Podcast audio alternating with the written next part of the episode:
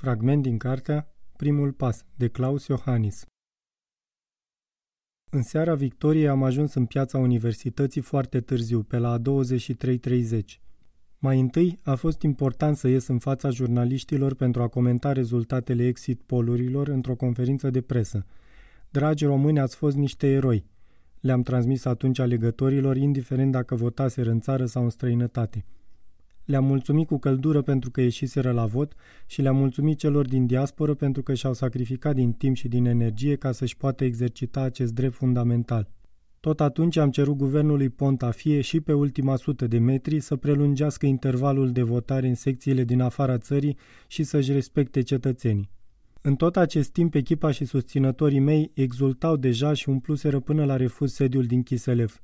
Nu puteam să fiu altfel decât încântat – dar ei se manifestau și pentru mine. M-am bucurat foarte mult pentru faptul că trăiau o asemenea satisfacție și pentru că ajunseseră să fie echipa câștigătoare.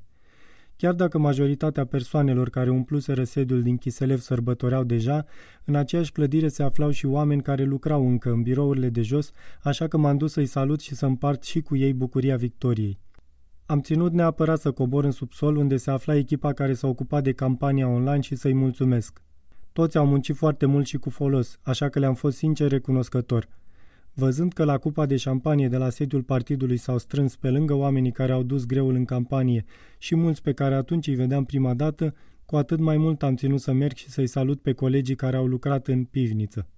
Ei au fost aceia care au pus la punct un model câștigător de campanie în mediul virtual și era firesc să ne bucurăm împreună. M-au felicitat, am dat mâna cu toată lumea, am făcut poze și le-am mulțumit pentru lucrul bine făcut, care tocmai își arăta primele rezultate.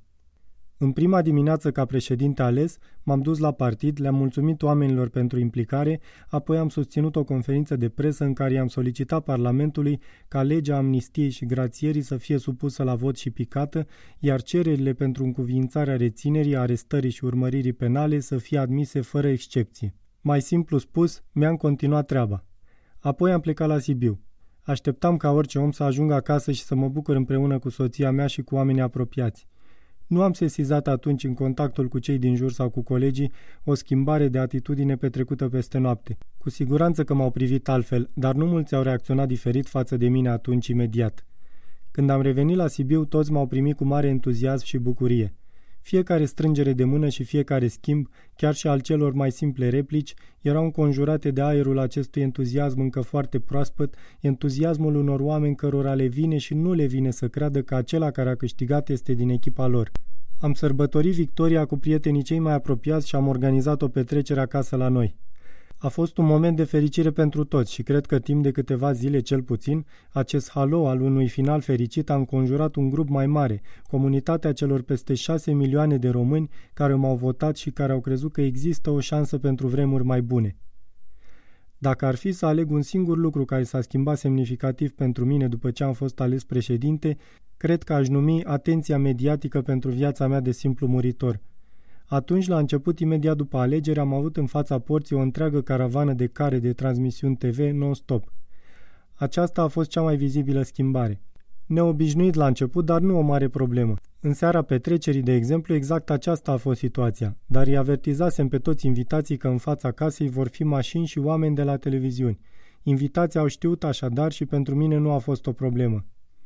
Situația se putea dovedi deosebit de stresantă pentru soția mea, neobișnuită cu așa ceva până atunci, însă Carmen a reacționat foarte bine la toate aceste schimbări.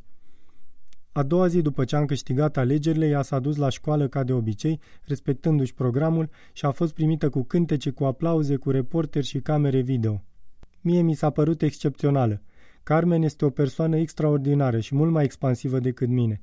În cazul meu e mult mai greu să-mi fie surprinse momentele de emoție. Nu am simțit după alegeri greutatea personajului care se spune că am devenit peste noapte, pentru că sunt tot eu. Dacă aș fi construit un personaj virtual altul decât mine, ar fi fost probabil o problemă. Mi s-a propus în timpul campaniei să adopt anumite tactici sau să fac diverse lucruri care nu mă defineau în mod fundamental, drept pentru care am refuzat toate acele sugestii, indiferent din partea cui au venit. Eu nu cred în politicieni artificiali și consider că astfel de politicieni nu pot să aibă succes. Din potrivă, succesul meu se bazează pe faptul că spun mai puține lucruri, dar cred în ele. și lupt politic pentru ele, iar oamenii simt asta. A fost un fragment din cartea Primul pas, de Claus Iohannis, la editura Curtea Veche. Lectura George Harry Popescu